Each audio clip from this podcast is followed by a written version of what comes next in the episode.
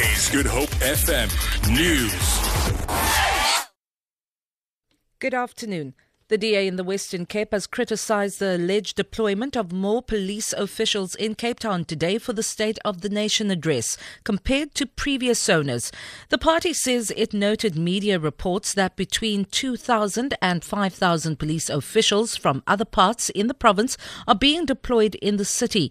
DA provincial spokesperson for community safety, Marilla Venter, says this is an insult to crime stricken communities in the Western Cape. Venter added that this would be more than double the number of police deployed during the SONA in 2015. 1,277 officers is more than the entire staff complements of Nyanga, Manenberg, Steenberg, Mitchell's Plain, and Grassy Park police stations combined. So if the number of police officers needed for this year's SONA is more than it was in 2015, it means that even more officers are taken from their duties elsewhere in our province. And this really is an insult to communities who suffer the consequences of crime on a daily basis. Meanwhile, pedestrians and motorists in Cape Town CBD have bemoaned the effects of the road closures in the area. Since early this morning, a much larger part of the CBD than before has been closed off. In the past few years, only the roads around Parliament were closed at midday. There is a very strong presence of police and traffic officials in the area. In some instances, pedestrians are not even allowed to cross the street. They say the situation is causing severe inconvenience. Security is overdone.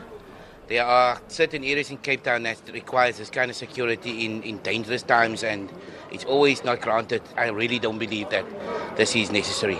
There's too much security this year and we don't know why there's too much security. There's a lot of um, officers standing around and then, uh, it's extreme today.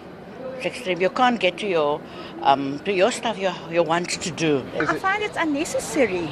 They shouldn't have had this in the first place because this is a day for the people. It's actually intimidating, quite frankly. Members of the Right to Know campaign say it's time for government to be honest with South Africans about the proposed nuclear deal.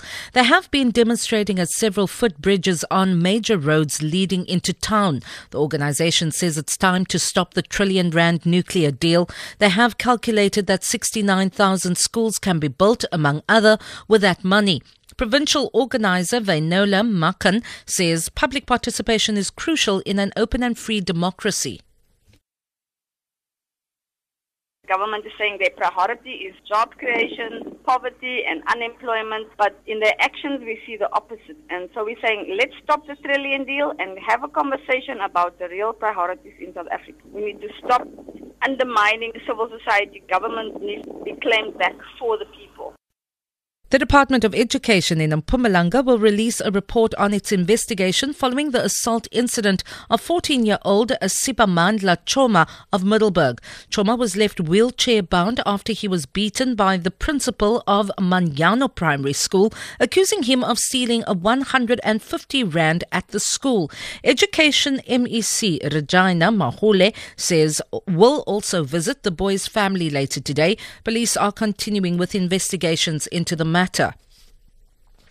Prince and George Michael will be honored at the Grammy Awards on Sunday with separate tributes. The Recording Academy said the two were pop icons who showcased rare musical genius and otherworldly charisma.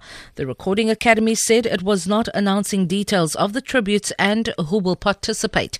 For Good Hope FM News, I'm Vanya Klucher-Collison.